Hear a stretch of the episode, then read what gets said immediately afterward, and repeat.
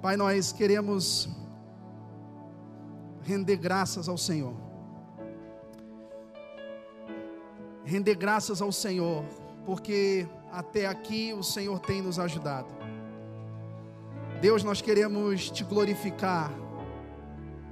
Te glorificar porque talvez nas lutas do dia a dia nós não lembramos de fazer isso. E nós queremos pedir perdão. Perdão ao Senhor por estar muitas vezes no piloto automático, Senhor.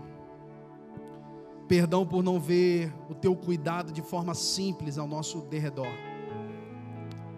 Deus, em nome de Jesus, guarda o nosso coração na tua presença, ministra o nosso coração nessa noite. Nós queremos te pedir, Espírito Santo, que o Senhor esteja do nosso lado, do nosso lado a, a trabalhar em nosso coração, que o Senhor possa produzir vida aonde há morte e produzir luz ainda onde há trevas. Não se trata de um de um culto de domingo, não se, trata, não se trata de um momento terapêutico, se trata de eternidade, se trata de propósito, se trata daquilo que o Senhor quer fazer e a tua vontade é soberana, e precisamos, como filhos, não somente cantar, não somente chorar, mas realmente entrarmos embaixo do teu governo e da tua vontade. Por isso, constrange o nosso coração a ouvir a tua voz, constrange o nosso coração a cumprir os teus desígnios, em nome de Jesus. Amém?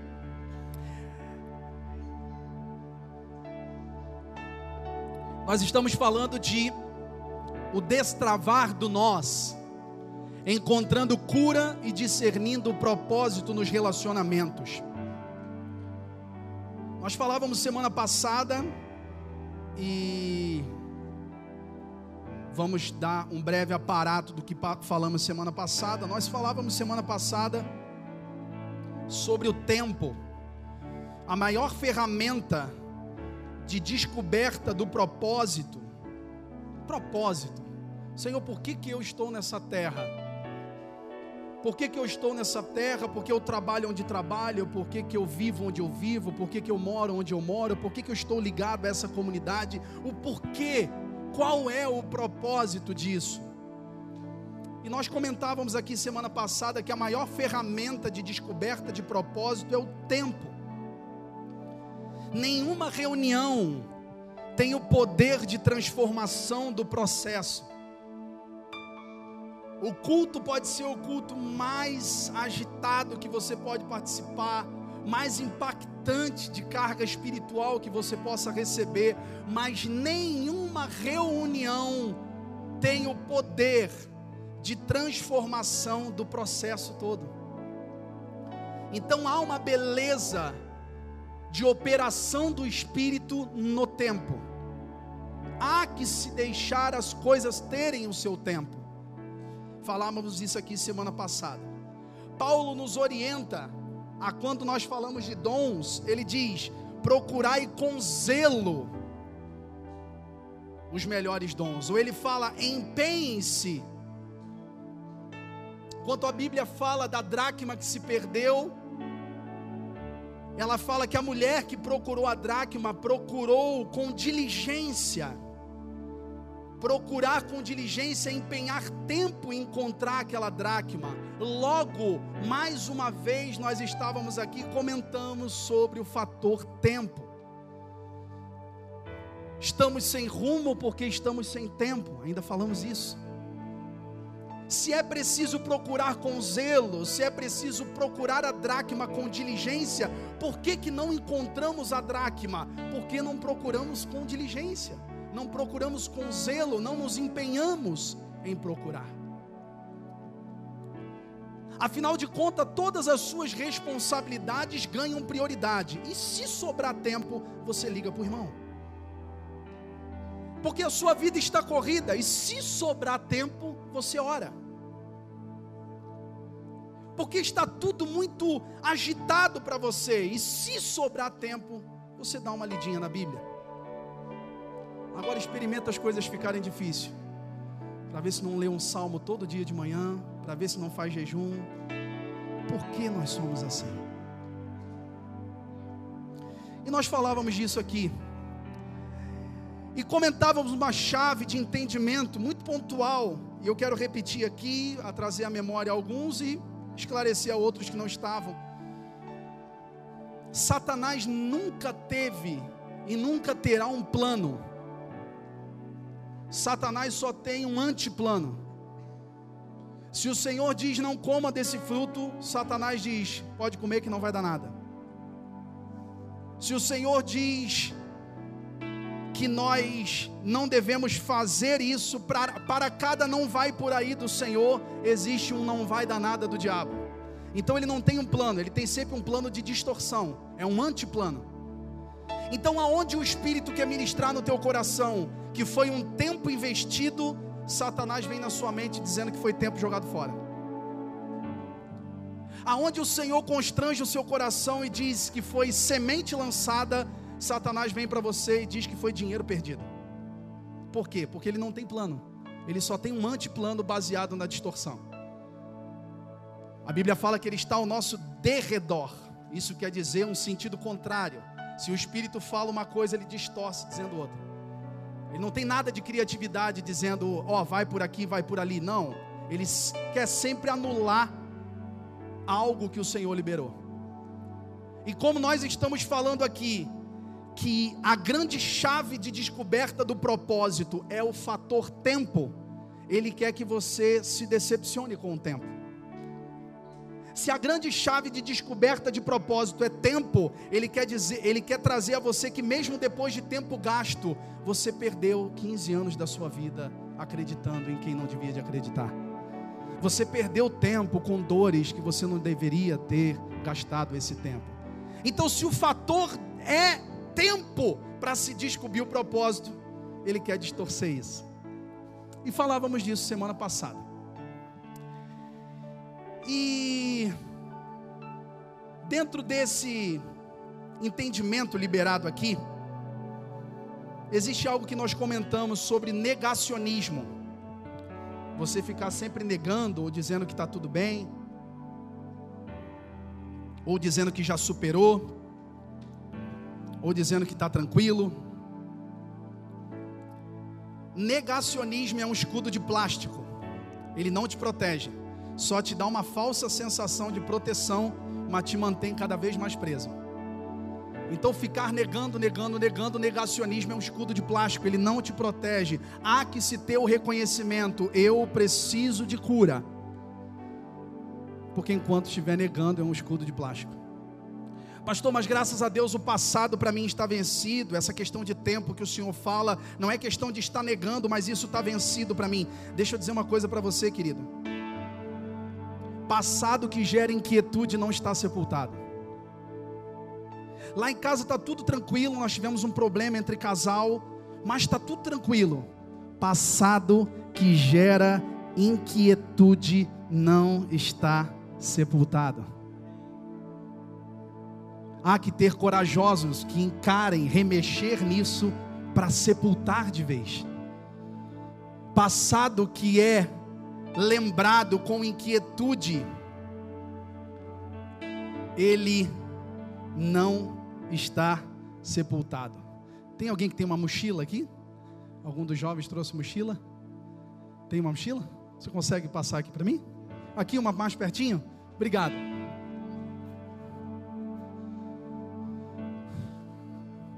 Vem cá, Luquinhas. Eu ia chamar os pastores, mas eu acho que essa mochila vai caber só em você mesmo.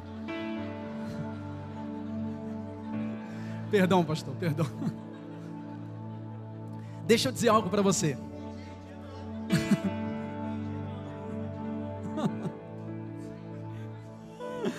Vem cá, preste atenção aqui. A palavra do Senhor fala que Deus lançou o nosso pecado no mar do esquecimento. Mas Satanás vem e coloca uma mochila de oxigênio nas nossas costas. E a gente se tornou mergulhadores do mar do esquecimento. Nós estamos toda hora remexendo no que Deus já esqueceu. Não, mas é preciso ir lá. É preciso ir lá para sepultar. Não é preciso ir lá para remexer. Daí você pega uma mochila de oxigênio do inimigo e se torna um mergulhador do mar do esquecimento. O Senhor já lançou longe, o Senhor já lançou em profundezas, e você vai lá e remexe.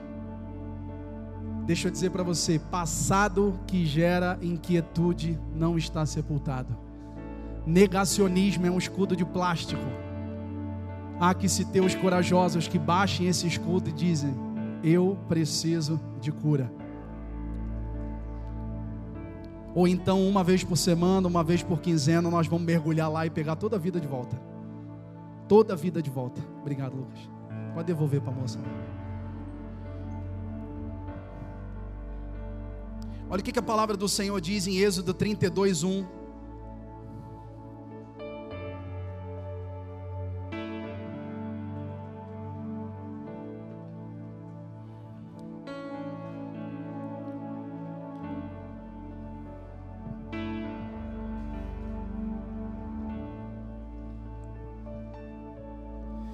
Mas vendo o povo que Moisés tardava em descer, Moisés tinha subido ao monte e estava descendo logo com as tábuas da lei. E vendo o povo aqui embaixo que Moisés tardava em descer do monte, acercou-se o povo de Arão e disse: Levanta-te Faze-nos deuses que vão adiante de nós. Porque quanto a este Moisés, o homem que nos tirou da terra do Egito, não sabemos nem o que aconteceu com ele. Está lá em cima um tempão, a gente está um tempão esperando aqui, o cara não desce. Faz um Deus para a gente. E Arão lhes disse: Arrancai os pendentes de ouro que estão nas vossas orelhas de vossas mulheres e de vossos filhos e de vossas filhas, e trazei-me. Então todo o povo arrancou os pendentes de ouro que estavam nas suas orelhas e trouxeram a Arão. E ele os tomou das suas mãos e trabalhou o ouro com buril e fez dele um bezerro de fundição. Então disseram: Este é teu Deus, ó Israel, que te tirou da terra do Egito Arão, vendo isto, edificou um altar diante daquele bezerro e apregoou e disse: Amanhã será festa ao Senhor. E no dia seguinte madrugaram e ofereceram sacrifícios e trouxeram ofertas pacíficas. E o povo assentou-se a comer e a beber, e depois levantou-se a folgar. Então o povo que tinha sido liberto do Egito com mão forte do Senhor, através do, de Moisés. Em determinado momento da caminhada, quando Moisés tardou em descer do monte, aquele povo foi e falou para Arão: Cara, faz um Deus para a gente. Eles não falaram, faz um bezerro, eles falaram, faz um Deus. E quem fez um Deus foi Arão. Eles estavam cansados de esperar. E quem fez o Deus foi Arão, que fundiu, pedindo: me dá o ouro, me dá a prata, me dá o que vocês têm na orelha, me dá tudo aí que eu vou fundir. E Arão fez um bezerro, eles não pediram um bezerro, eles pediram um Deus. E Arão fez um bezerro e apontou e disse: Este é o teu Deus, ó Israel. E eles estavam cansados de esperar, a Bíblia diz. Deixa eu dizer algo para você, não é nem o que eu ia falar aqui. Mas sempre quem estiver cansado, eles vão adorar o Deus que você apontar. Eles não pediram um bezerro, eles pediram um Deus. Quem fez um bezerro e apontou esse é o Deus foi Arão. Quem está cansado vai ver o Deus através daquilo que você apontar. Por isso, da responsabilidade do que você está apontando como Deus aos cansados. Quantos aqui entendem isso? Mas não é aí que eu quero chegar. Eles levantaram o bezerro com brincos, argolas, joias. Êxodo 12, 31, e você vai entender o que o Espírito quer te ministrar essa noite. Êxodo 12, 31 diz assim: Então naquela mesma noite Faraó chamou a Moisés, isso antes do texto que nós lemos. Como foi a libertação depois da morte dos primogênitos, da última, da última praga? Então, naquela mesma noite, Faraó chamou a Moisés e Arão e disse-lhes: Levantai-vos, sai do meio do meu povo, vamos embora, já deu já. Tanto vós como os vossos filhos de Israel, ide servir ao Senhor, como vocês têm dito, levai também convosco vossas ovelhas e vosso gado, como tens dito, ide-vos embora e abençai-me também a mim. Assim partiram os filhos de Israel de Ramessés para Sucate.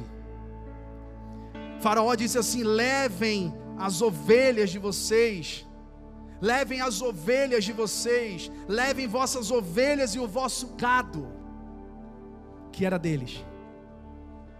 Mas lá na frente, no primeiro texto que nós lemos, quando Moisés tardou e eles estavam cansados de esperar, eles recolheram brincos, joias e entregaram a Arão para fazer um Deus. O Deus que eles se prostraram a adorar foi feito com algo que eles trouxeram de uma terra que não era deles. O que era deles? O gado e as ovelhas. Deixa eu dizer algo para você, querido. Tudo que você traz do seu passado, que não é seu, uma hora você vai se prostrar diante disso. O Deus deles foi feito com ouro, prata e o que eles trouxeram do Egito, trouxeram lá de trás. Aquilo que você traz lá de trás, que não é seu, mais tarde você vai ficar de joelho diante disso. Até que você escolha, até que você escolha sepultar de uma vez por todas. Para daí sim olhar para trás com um aprendizado e não mais olhar para trás com peso tudo que você trouxer de trás, que não é parte do seu gado, da sua ovelha, e sim das joias do Egito, tudo que você trouxer de trás, uma hora você vai derreter para fazer um Deus e você se prostrar diante disso.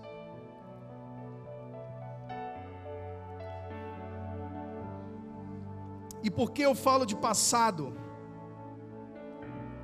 porque há duas mensagens nós estamos falando de cura. Nós estamos na terceira e há duas mensagens nós estamos falando de cura, porque a partir dessa noite nós vamos começar a falar de propósito. Mas como é que a pessoa vai ver propósito se ela não tem cura, não está curada? Me diz, Diogo falou aqui também sobre propósito. Como é que eu vou enxergar propósito aonde ainda eu não estou curado?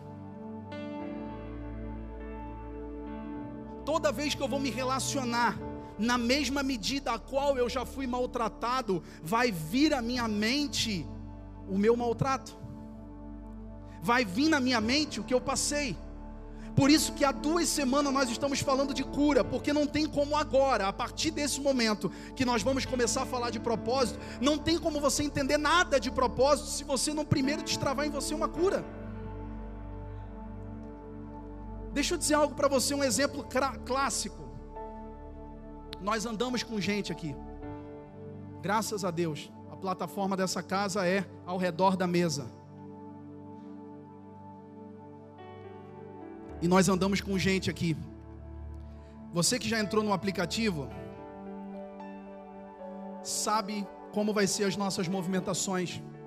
A partir de 2021, nós vamos começar a movimentar e a nos mover nessa casa aqui com PGA pequenos grupos arca, em bairros, em municípios vizinhos, aonde o Senhor nos dirigir, nós vamos trabalhar semanalmente com pequenos grupos.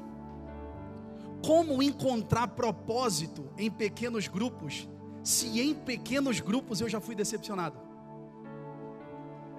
Não há como se tentar apresentar propósito para quem não foi curado.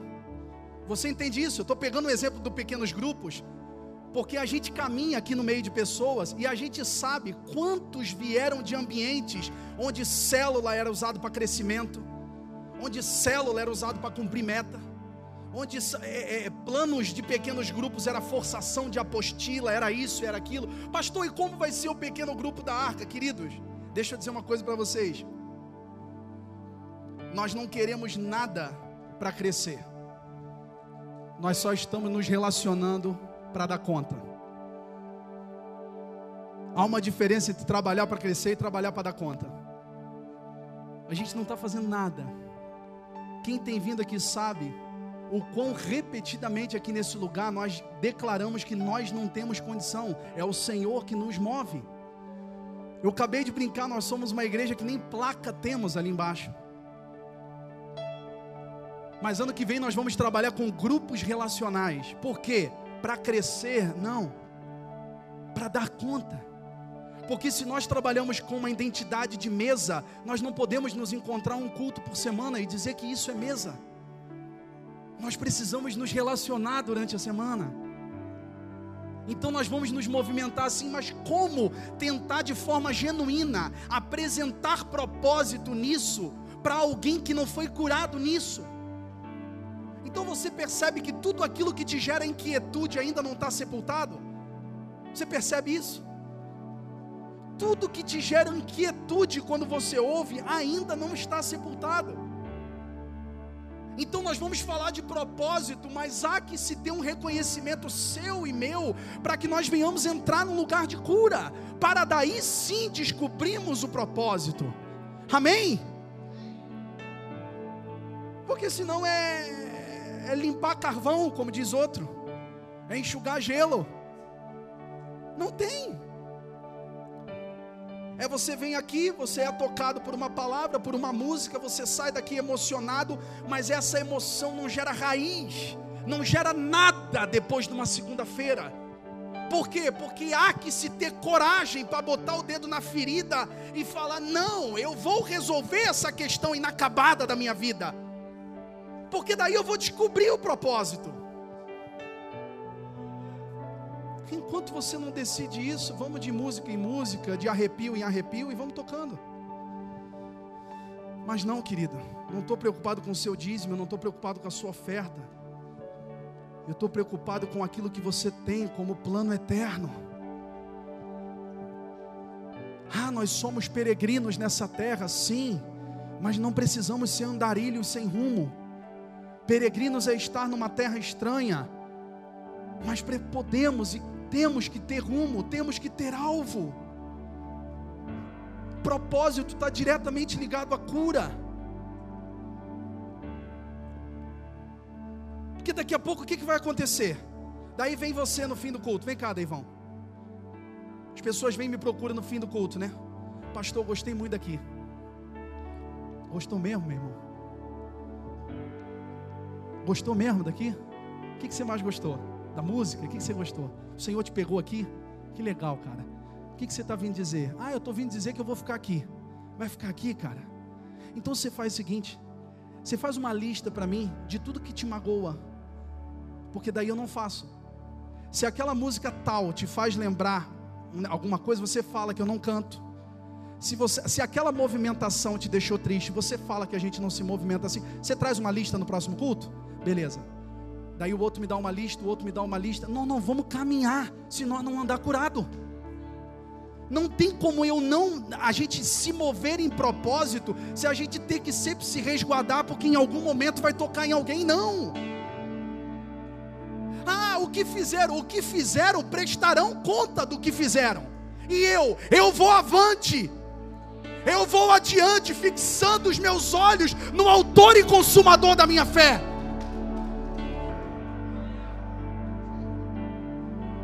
Ou você acha que no grande dia vai vir só um minutinho antes do senhor abrir o telão? Eu estou esperando o defensor público da OAB que eu contratei, que já está chegando. Ninguém vai em grupo no grande dia, meu amigo. Nem marido e mulher vão junto. Para de carregar pessoas e prossiga. Nada será tão pesado para ser justificado no grande dia. Como falar de propósito? Como falar de dízimo com você, se você olha para mim e vê um cara que quer tomar dinheiro seu? Como olhar para uma nova menina se você com a antiga namorada foi maltratado? E o que, que o diabo vai fazendo? Ele vai criando um plano? Não, ele vai te distorcendo para o próximo nível. Ele já vai te preparando para o próximo nível. Ele não tem plano, ele tem antiplano.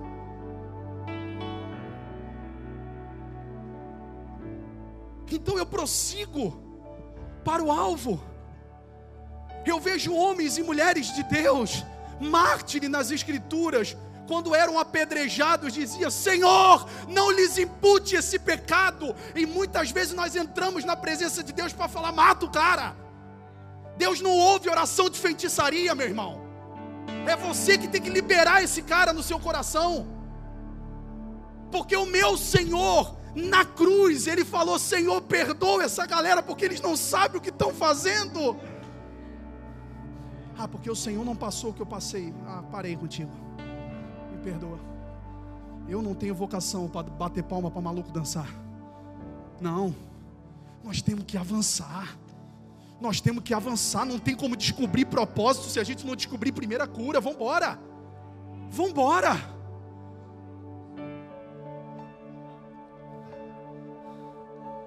Fomos chamados para a mesa. Ano que vem, PGA está nascendo, pequenos grupos arca. Quem quiser dispor a sua casa, já fale com a equipe de pastores, nós vamos lá. Quem não quiser, não tem problema, mas quem quiser, vem sentar na mesa conosco, porque nós fomos chamados para isso. Amém? E vamos avançar. E vamos avançar. Em nome de Jesus. Existe propósito nas relações, e hoje nós vamos caminhar em cima disso. Existe propósito nas, nas relações. Agora que nós já aumentamos a capacidade para 70%, olha para a pessoa do lado. Eu estava com saudade de dizer isso, gente. Nós estava muito longe, não dava para dizer. Diga assim para a pessoa: existe propósito na nossa relação. Oh meu Deus, que saudade que eu estava de dizer isso.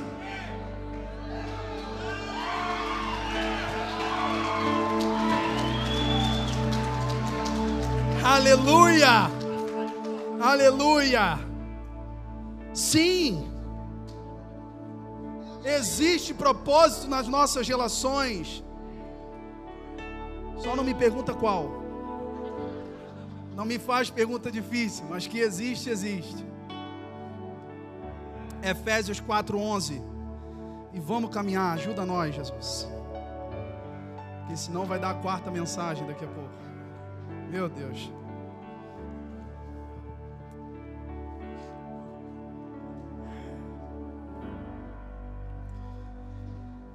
Efésios 4:11.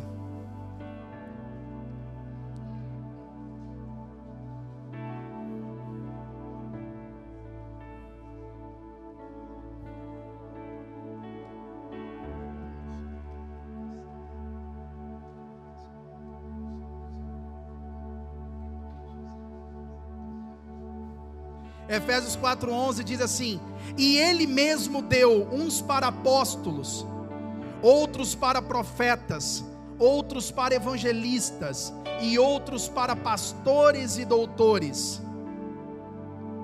O texto começa falando de movimentações dos cinco ministérios. Ele, ele deu um para apóstolo, para profetas, para evangelistas, para pastores, para doutores, mestres, né? E profetas. E a Bíblia diz: Ele mesmo deu uns para. Então, algo que já tem aqui, uma chave importante: Ele mesmo deu. Quem levanta é Ele. Quem faz é Ele. Ele mesmo dá. Ah, o cara é obreiro, depois de obreiro o cara é diácono, depois de diácono o cara é não sei o que, depois ele vem, depois ele vem, vem, vem, vem. Não, não, não, não, não. Eu não estou falando dessas subidas de patente. Eu estou falando, não estou falando de cargo e reconhecimento, eu estou falando de ministério, eu estou falando de encargo espiritual. O Senhor te deu algo. Pastor, mas assim, ó, eu admiro bastante vocês. Eu vejo, eu sento aqui, eu ouço as músicas. Poxa, eu vejo que vocação legal. Olha ali, ó, o cara nasceu para ser. Não. Ele não deu para mim, ele não deu para ele, ele não deu para quem aparece, ele deu para todos. Existe uma nebulosidade de dores que ainda não deixou você enxergar, mas que ele deu para todos, ele deu para todos.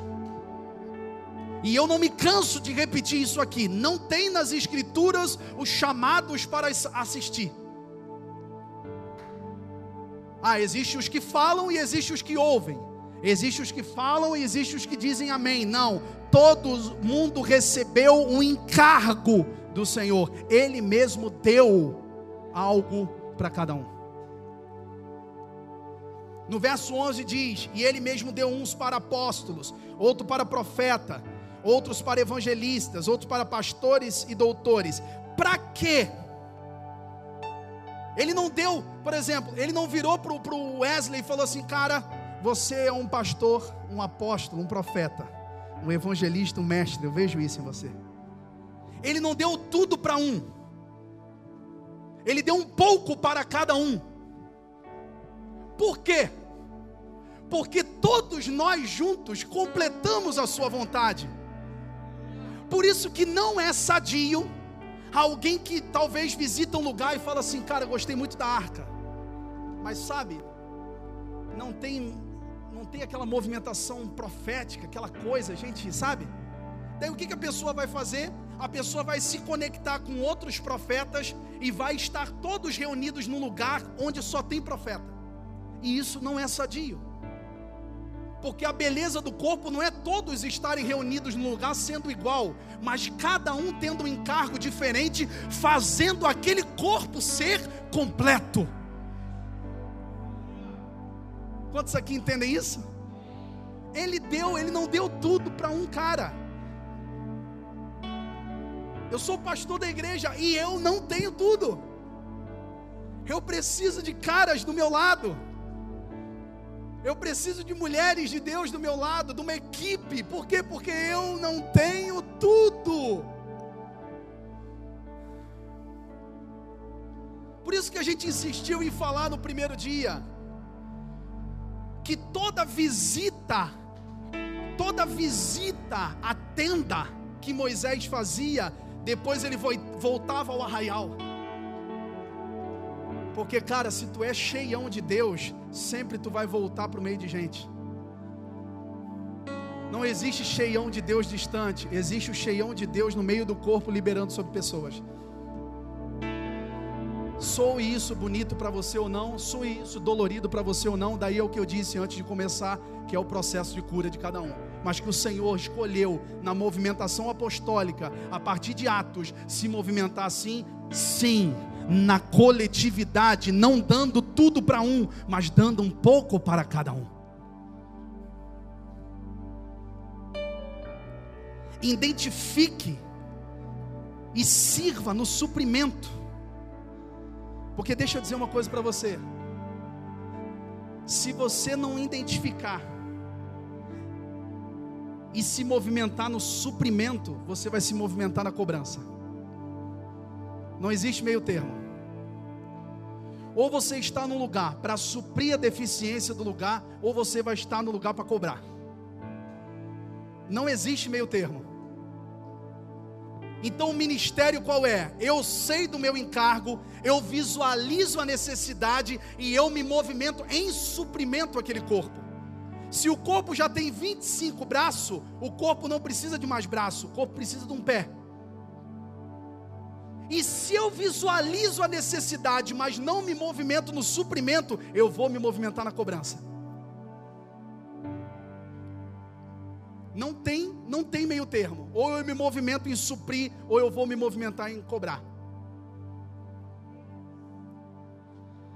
Versículo 12: qual é o objetivo de tudo que o Senhor descarregou em nós, tudo que Ele nos chamou? Qual é o objetivo desse chamamento? 12: querendo o aperfeiçoamento dos santos para a obra do ministério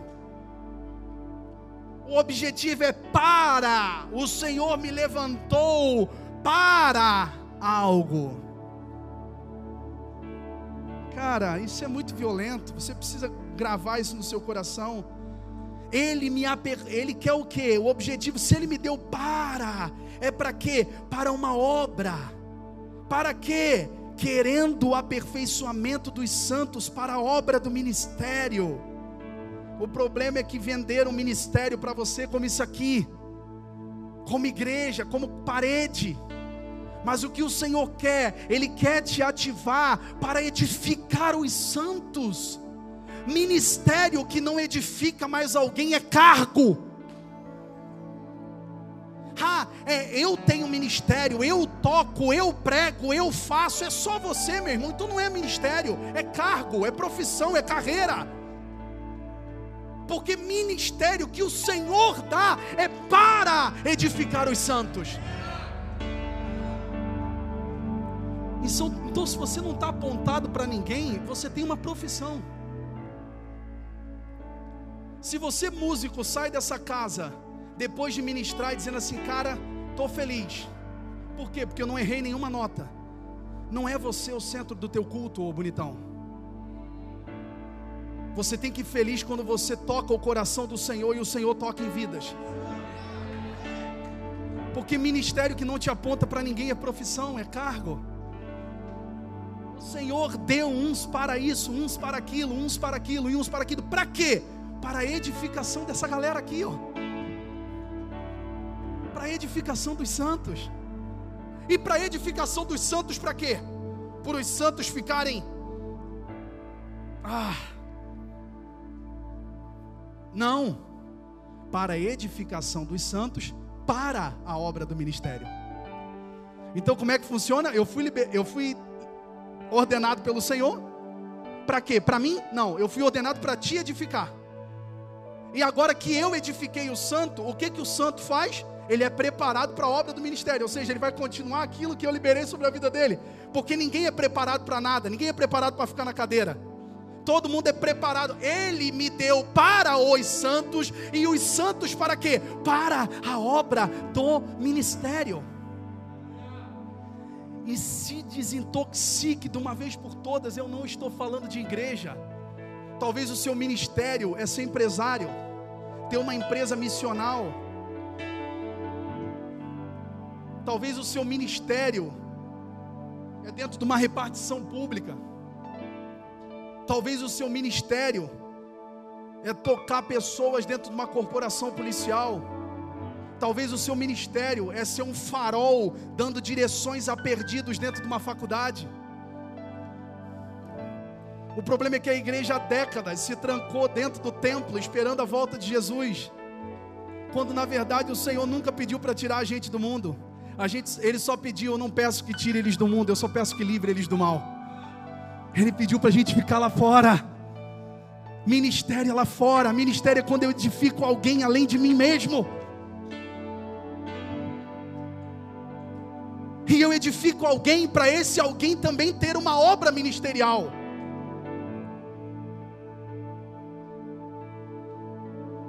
Deixa eu dizer algo para você, querido, que nos visita, ou você que tem vindo alguns meses para cá.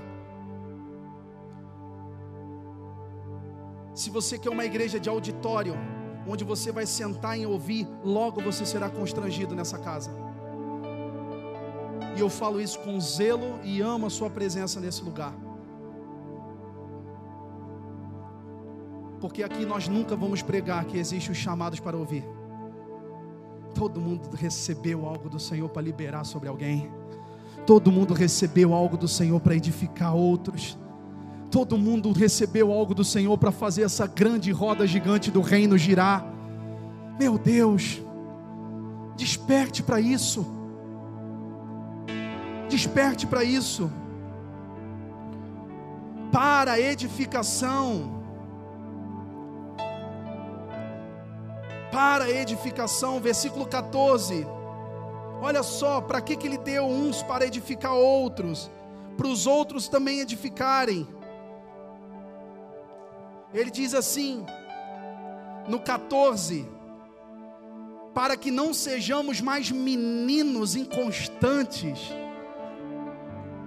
Ou seja, eu fui levantado para o Senhor, é Ele que me deu para edificar outros, e esses outros são edificados para ficar ouvindo, só não são edificados para uma obra. Para quê? Para que no final nós não sejamos mais como meninos inconstantes. Deixa eu dizer algo para você. Nos últimos dias, as situações vão requerer dos filhos passos firmes. Nos últimos dias, os dias ficarão difíceis. Nos últimos dias, as situações exigirá dos filhos passos firmes. Então, para que que essa grande movimentação do nós? Para que não haja entre nós meninos inconstantes. Para que não haja mais em nós meninos inconstantes. Meninos inconstantes.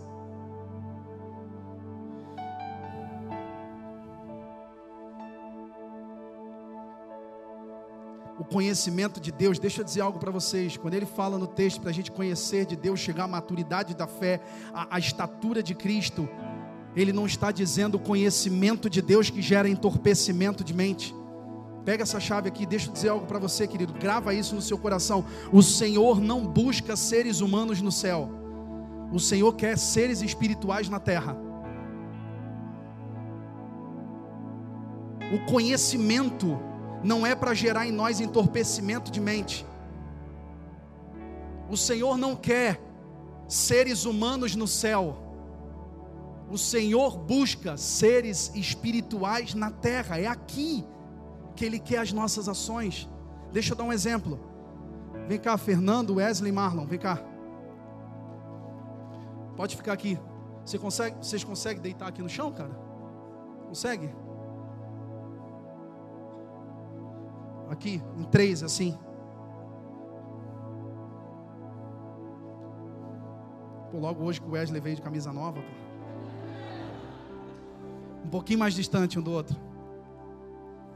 O Senhor busca um conhecimento para a edificação dos santos. O Senhor não quer ninguém conhecendo Ele para entorpecimento de mente. Pode deitar. Afasta o Marlon um pouquinho lá, Marlon. Porque senão eu vou pular em você.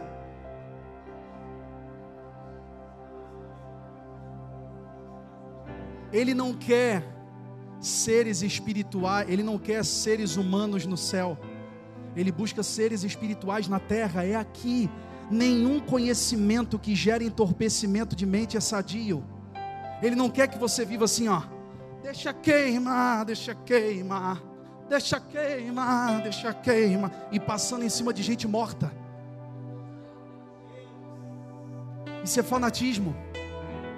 Ele não quer seres humanos no céu, com a cabeça lá. Ele quer seres espirituais respondendo na terra, estendendo a mão e levantando os que sofrem.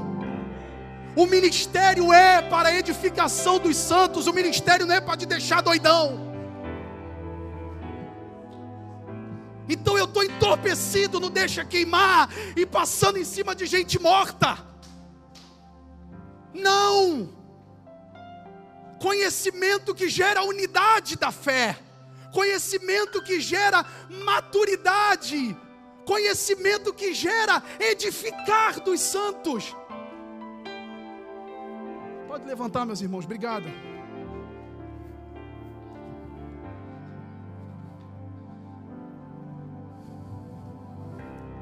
Eu quero ver quando a situação roubar de nós o som, quando o mundo roubar de nós o teclado, e quando nós começarmos a nos encontrar nos porões. Eu quero ver quem são aqueles que vão correr.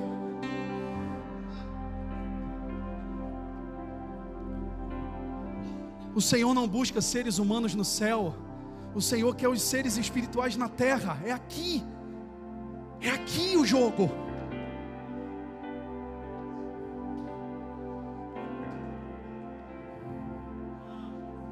Quando que eu perco a minha rota como crente? Quando eu venho para o culto para me satisfazer. Eu perco a minha rota quando a minha pauta passa a ser mais importante do que a nossa pauta. Eu perco a minha rota como crente quando eu busco a minha satisfação. Ah, pastor, mas você não sabe o veneno que jogaram sobre mim. Deixa eu dizer algo para você: existe um antídoto para a sua mazela. Qual? Ser antídoto para a mazela de alguém. O antídoto para a sua mazela é ser antídoto para a mazela de alguém. Meu Deus, você precisa entender isso. Jó 42, 10. Os, os últimos versículos sobre a restauração de Jó.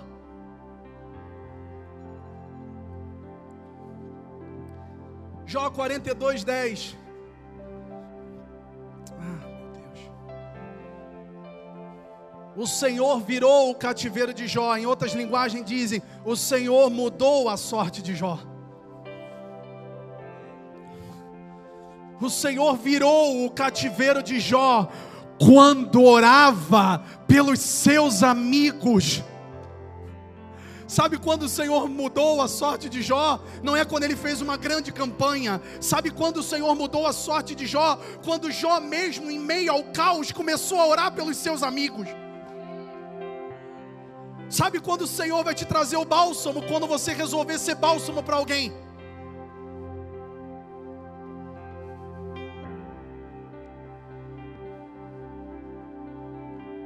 Existe poder fluindo das relações. Meu Deus, como eu creio nisso, cara.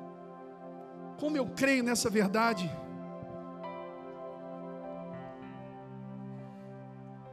Existe poder fluindo das relações. Eu não visito mesa, eu não visito casa onde eu vou só dar. Em toda casa eu recebo alguma coisa, pastor. Esses dias eu fui ter com um irmão, Cheguei lá na casa do irmão, botei os pés no sofá do irmão, nem me convida para ir lá se eu não puder ser livre lá, tá? Botei os pés no sofá do irmão e virei para o irmão e falei assim: mano, minha semana foi terrível. Hoje eu não vim pastorear, hoje eu vim ser pastoreado. E como o Senhor se moveu naquela noite? Pastor, mas o Senhor, pastor da igreja. Não, eu acredito na mesa. Eu acredito na mesa que você dá e você também recebe. Paulo fala em Romanos 14 da edificação mútua. O que é edificação mútua? Enquanto eu edifico, eu estou sendo edificado. Então eu cheguei na casa daquele irmão e falei assim: irmão, não espera nada de mim hoje não. Hoje eu vim para ser pastoreado. E como o Senhor se moveu naquela noite? Como o Senhor se moveu? Não vá para uma mesa só para receber, querido. Vai para uma mesa para dar. Existe poder fluindo das relações. Atos 18, 1. Nós vamos ler ao menos essa primeira parte.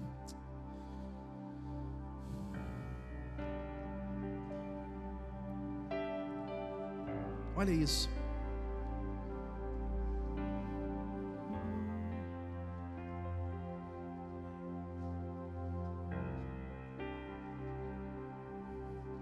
Atos 18:1 diz assim: Depois disto, partiu Paulo de Atenas e chegou a Corinto.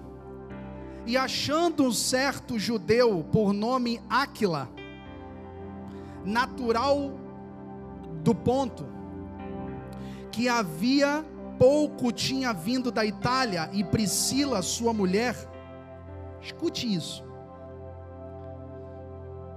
pois Cláudio tinha mandado que todos os judeus saíssem de Roma. Ajuntou-se Paulo com eles. E como era do mesmo ofício, ficou com eles e trabalhava, pois tinham por ofício fazer tendas. A Bíblia fala que Paulo tinha o mesmo ofício, fazer tendas. Mas Paulo chegou naquela cidade e encontrou duas pessoas, Áquila e Priscila. Paulo sabia fazer tenda, Paulo, o apóstolo de Cristo, ungido na convenção de Jerusalém. E ele não chegou lá para fazer tenda, porque ele sabia para fazer tenda. Sabe o que ele foi fazer lá? Ele foi se unir a quem já estava fazendo. Mesmo ele sabendo fazer tenda, ele não foi abrir uma outra banca de tenda. Ele, foi, ele chegou na cidade, ele foi se submeter ao que Aquila e Priscila já estavam fazendo, mesmo ele sabendo fazer. Existe propósito nas relações quando você escolhe com o seu ofício servir a quem já está fazendo. A beleza de você aos poucos ir descobrindo o propósito é você ser um exímio fazedor de redes. Mas mesmo você sabendo fazer, você não faz sozinho. Você vai cooperar com quem já está fazendo naquele lugar. Quantos entendem isso? Você escolhe se unir a quem já está fazendo naquele lugar. E a Bíblia fala no versículo 2: ajuntou-se com eles, e como era do mesmo ofício, ficou com eles e trabalhava, pois tinham por ofício fazer tendas. 18:5. Olha como o texto é rico no poder que flui das relações. 18:5. E quando Silas e Timóteo, outras pessoas já, olha isso, quanta gente envolvida, é gente, é gente envolvida quando Silas e Timóteo desceram da Macedônia, foi Paulo impulsionado no espírito, testificando aos judeus que Jesus era o Cristo. Deixa eu dizer algo para vocês: estava lá Paulo fazendo tenda, se unindo a quem já estava fazendo naquela cidade. Pegaram isso? Legal. Paulo fazendo tenda até chegar dois caras. Quando chegou Silas e Timóteo desceram da Macedônia, foi Paulo impulsionado no espírito a ir pregar. Existem duas alternativas, eu quero que você viaje comigo nessa aqui. Duas alternativas. Isso aponta para duas coisas possíveis. Primeira, Silas e Timóteo chegaram com uma carga da Macedônia, transferiram para Paulo e Paulo falou: Agora eu vou. Tá comigo? Essa é uma alternativa. Paulo fazendo rede, não se perca. Paulo fazendo rede com Priscila e Áquila. Mas quando chegaram Silas e Timóteo, ele foi impulsionado, a Bíblia diz, no seu espírito a ir pregar. Isso nos faz entender, primeira alternativa, o que pode ter acontecido? Eles vieram com uma carga tão preciosa da Macedônia, transferiram sobre Paulo, que Paulo pegou aquele manto e falou: Agora eu vou. Primeira alternativa. Segunda alternativa,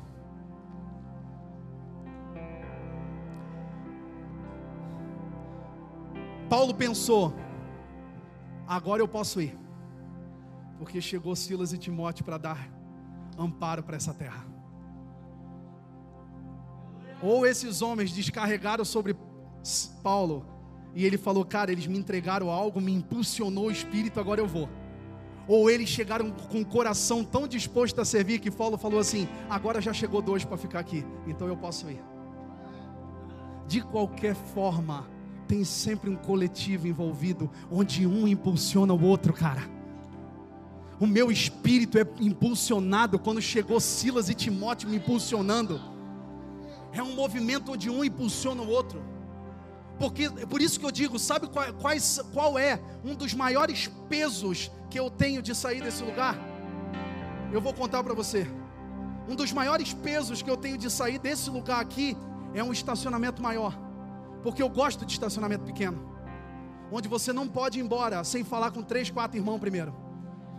Onde o seu carro fica trancado sem você primeiro se relacionar.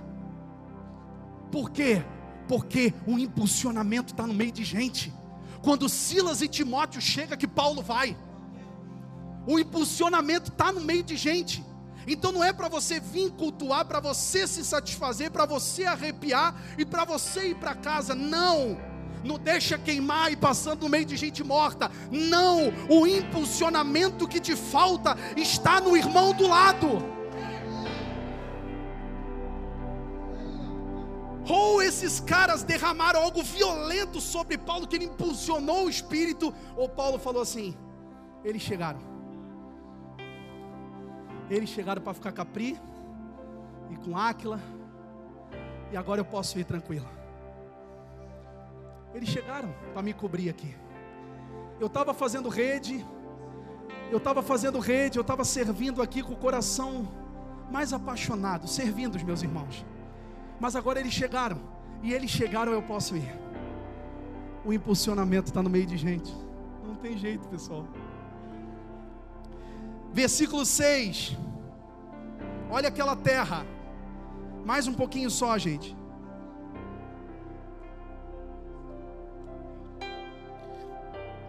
Mas resistindo e blasfemando eles. Escute isso. Não pisque. Mas resistindo e blasfemando eles, sacudiu as vestes e disse-lhe: Paulo saiu focado, impulsionado pela carga que Silas e Timóteo liberaram sobre ele. E ele foi, mas resistindo e blasfemando eles naquela cidade, sacudiu as vestes e disse: O vosso sangue seja sobre a vossa cabeça, eu estou limpo. E desde agora parto para os gentios. Vocês não querem, eu vou partir para outros. E saindo dali, entrou em casa de um homem chamado Justo. Outras linguagens chamam o cara de Tício, o Justo. Ou seja, eu estava ministrando numa cidade, cidade pesada, uma carga violenta de rejeição. Eu tô que tô. E para onde eu vou? Ah, ninguém me quer, eu vou para a caverna. Não, eu vou para a casa de Tício, o justo. Ah, você tem que pegar isso. Saindo dali, entrou na casa de um homem chamado Justo, que servia a Deus. O que representa a casa, a casa de Tício Justo? Talvez você nunca vai pregar, talvez você nunca vai cantar, mas a sua cara, a sua casa vai ser uma casa de descanso para alguém. Talvez você nunca vai aparecer, Cezinha mas a sua casa vai ser uma casa de descanso para alguém, meu irmão. Como já tem sido. A cidade está intensa, a rejeição está violenta. Eu sacudi as minhas vestes agora eu vou partir para os gentios. Já que ninguém quer, eu vou. Não, eu vou para onde? Eu vou para a casa de Tício, que abriu a casa para mim, é uma casa de descanso. É uma casa de descanso é uma casa de descanso. E não só é uma casa de descanso, como também é uma casa de identidade firmada. Porque olha o que, que o texto diz: ele servia a Deus e cuja casa estava junto da sinagoga. Ou seja, o cara estava junto da sinagoga, era vizinho da sinagoga, mas não se influenciava pela sinagoga. Era uma casa de identidade firmada. Não importa onde você mora, não importa com os mais cabulosos que você está conectado, o que importa é a quem você está servindo. Casas de descanso também são casas de identidade. O cara morava do lado da sinagoga e não foi influenciado, ele servia a Deus. casas de descanso. Talvez você nunca vai aparecer, mas a sua casa será a casa de Tício justo, uma casa de descanso. E no versículo 8, vamos continuar. Só mais um pouquinho, gente, me dá a sua atenção. Por favor, quem me dá sua atenção mais um pouquinho? Amém. Fecha o portão lá embaixo, pastor. Versículo 8, não perca isso. e Crispo. Lembra da sinagoga que era grudado na casa de justo e não influenciou a casa de justo porque ele tinha uma identidade firmada? Quantos lembram? E a Bíblia continua dizendo: E Cristo, o principal da sinagoga, creu no Senhor com toda a sua casa. Casas de descanso geram outras casas. Casas de identidade geram outras casas. Ele não só foi firme e não foi influenciado pela sinagoga, como ele influenciou, e o maior da sinagoga creu no Senhor com toda a sua casa. Casas geram casas, casas geram casas.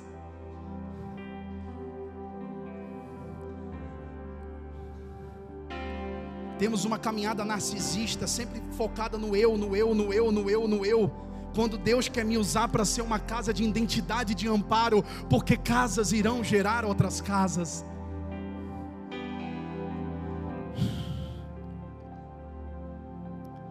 E o que que esse texto conclui no verso 8? E muitos dos coríntios, ouvindo, creram e foram batizados. Casas geram casas, e casas que foram geradas com identidade alcançam cidades. Muitos foram batizados e, ouvindo, creram em Coríntios.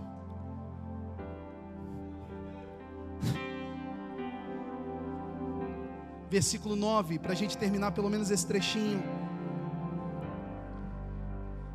Olha isso. Eu estou aonde? Eu estou na casa de Tício, o justo. A casa de descanso, pastor Marcelo, a casa de identidade. A casa dos anônimos. A casa de quem não aparece. E disse o Senhor em visão de noite a Paulo, quando ele estava ganhando a cidade, ele voltava para a casa de Tício, o justo. E lá o que, que o Senhor fez? Disse o Senhor em visão de noite a Paulo: Casas de amparo, casas de descanso, casas de identidade, são casas que nos permitem ver o Senhor. Na casa de justo, Paulo teve uma visão. Paulo não teve uma visão no meio do culto.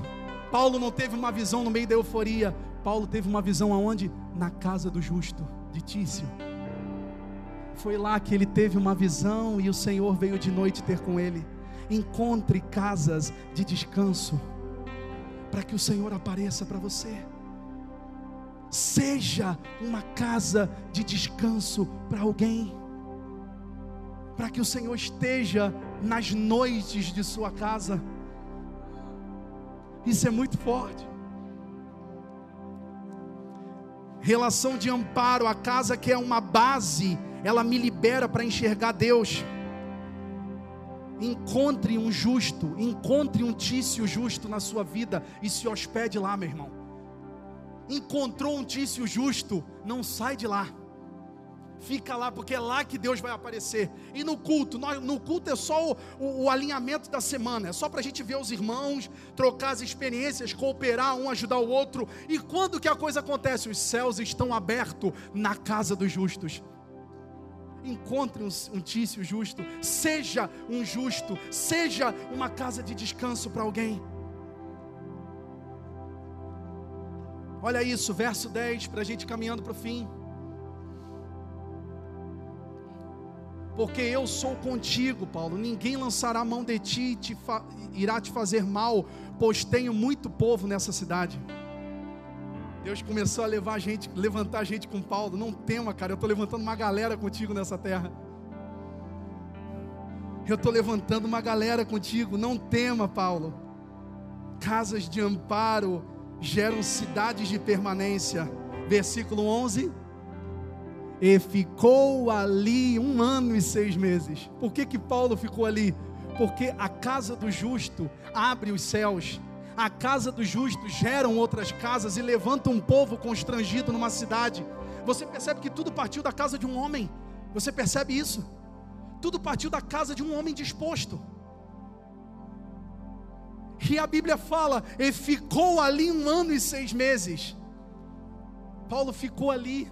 É uma cidade de permanência. Por quê? Porque se tornou uma terra de amparo aquela, aquele vilarejo onde Tício morava, mesmo com uma sinagoga, se tornou uma base, e Paulo ficou ali um ano e seis meses, ensinando entre eles a palavra de Deus.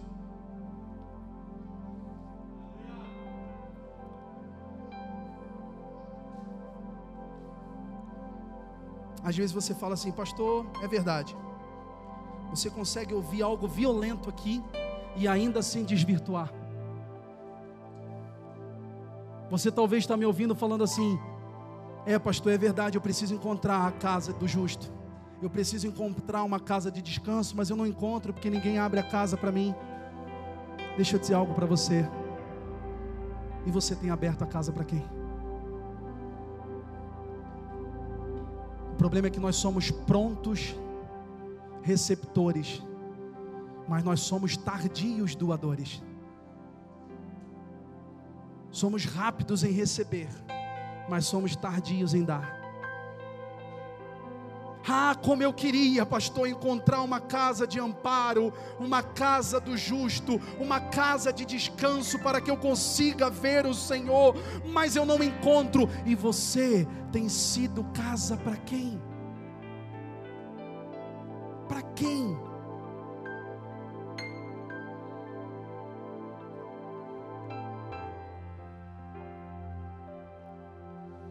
Deixa eu dizer algo aqui, eu me encerro. E quem sabe voltamos semana que vem com a quarta mensagem. Atos 18, 24. E eu me encerro. Não perca, por favor, nós já vamos orar e você já vai para casa. Atos 18, 24 diz assim: E chegou a Éfeso, olha só, ainda no capítulo 18, mais para frente, dá-lhe mais gente, mais gente envolvida e chegou a Éfeso um certo judeu chamado o quê? Quem? Apolo, natural de Alexandria, homem eloquente, poderoso nas escrituras, e este era instruído no caminho do Senhor. E fervoroso de espírito, ou seja, era um cara baita, né? eloquente, poderoso nas escrituras, instruído no caminho do Senhor e era do manto ainda. Fervoroso de espírito.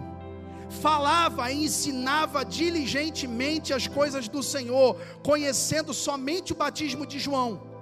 Ele começou a falar ousadamente em Éfeso, na sinagoga.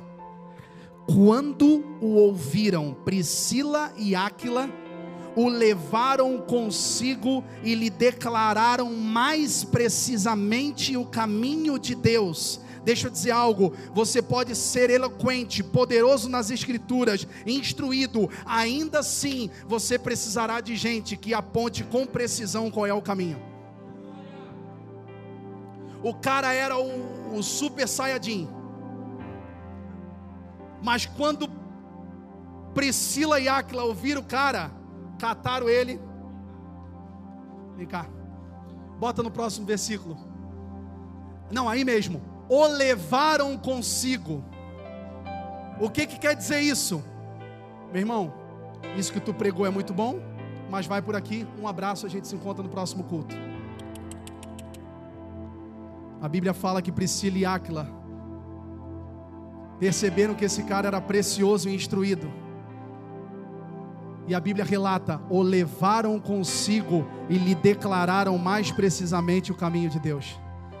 Falaram assim, cara, deixa eu te dizer uma coisa, eu vou te levar para minha casa. Que eu preciso te dar com precisão algumas coisas. Eu não vou te contar no próximo culto. Eu vou levar você comigo para declarar com precisão. Deixa eu dizer algo para você. Nós estamos cheios de palavra. Nós estamos cheios de boa adoração, bom louvor. Nós estamos cheios de instrução. Sabe o que, que nos falta agora? Nos falta ir para casa e receber com precisão qual é o caminho. Os que agem com exatidão nesses dias são aqueles que estão aceitando ir para casa de alguém. Deixa eu te dizer algo: o púlpito pode te alinhar, o púlpito pode vir com uma palavra muito boa, mas é na casa que vai acontecer a edificação. Quando Priscila e Áquila perceberam que o cara era diferenciado, falou: agora eu vou trazer ele para casa, porque na minha mesa eles vão entender com precisão, ele vai entender com precisão qual é o caminho. Isso fala de gastar tempo, isso fala de relacionar, isso fala de talvez tudo aquilo que você quer escapar. Isso fala de precisão, fala de relacionamento e fala de talvez tudo aquilo que você quer escapar. Nunca conseguiremos apontar exatidão para ninguém sem gastar tempo com essa pessoa. Apolo, tu é baita. Mas tu não tem tudo, cara. Tu não tem tudo. E tu precisa de algo que eu vou te dar. Vem cá para casa comigo. Amém, queridos. Fique de pé no seu lugar. Em nome de Jesus. Semana que vem nós continuamos. Se assim o Senhor permitir. Casas de descanso serão levantadas nessa noite. Destravamentos serão liberados aqui nessa noite. Para que sejam geradas casas de descanso. Ah, pastor, sabe por que, que eu não estou levando mais Apolo para minha casa? Sabe por que, que eu percebo eloquentes, percebo instruídos, percebo pessoas cheias de Deus, mas eu não abro mais a minha casa, porque um dia eu abri a minha casa para Apolos e eles me machucaram. O diabo não tem plano, ele quer distorcer o plano do Senhor. Isso é uma noite de destravamento, é uma noite de cura. O Senhor vai gerar a partir dessa noite casas de descanso.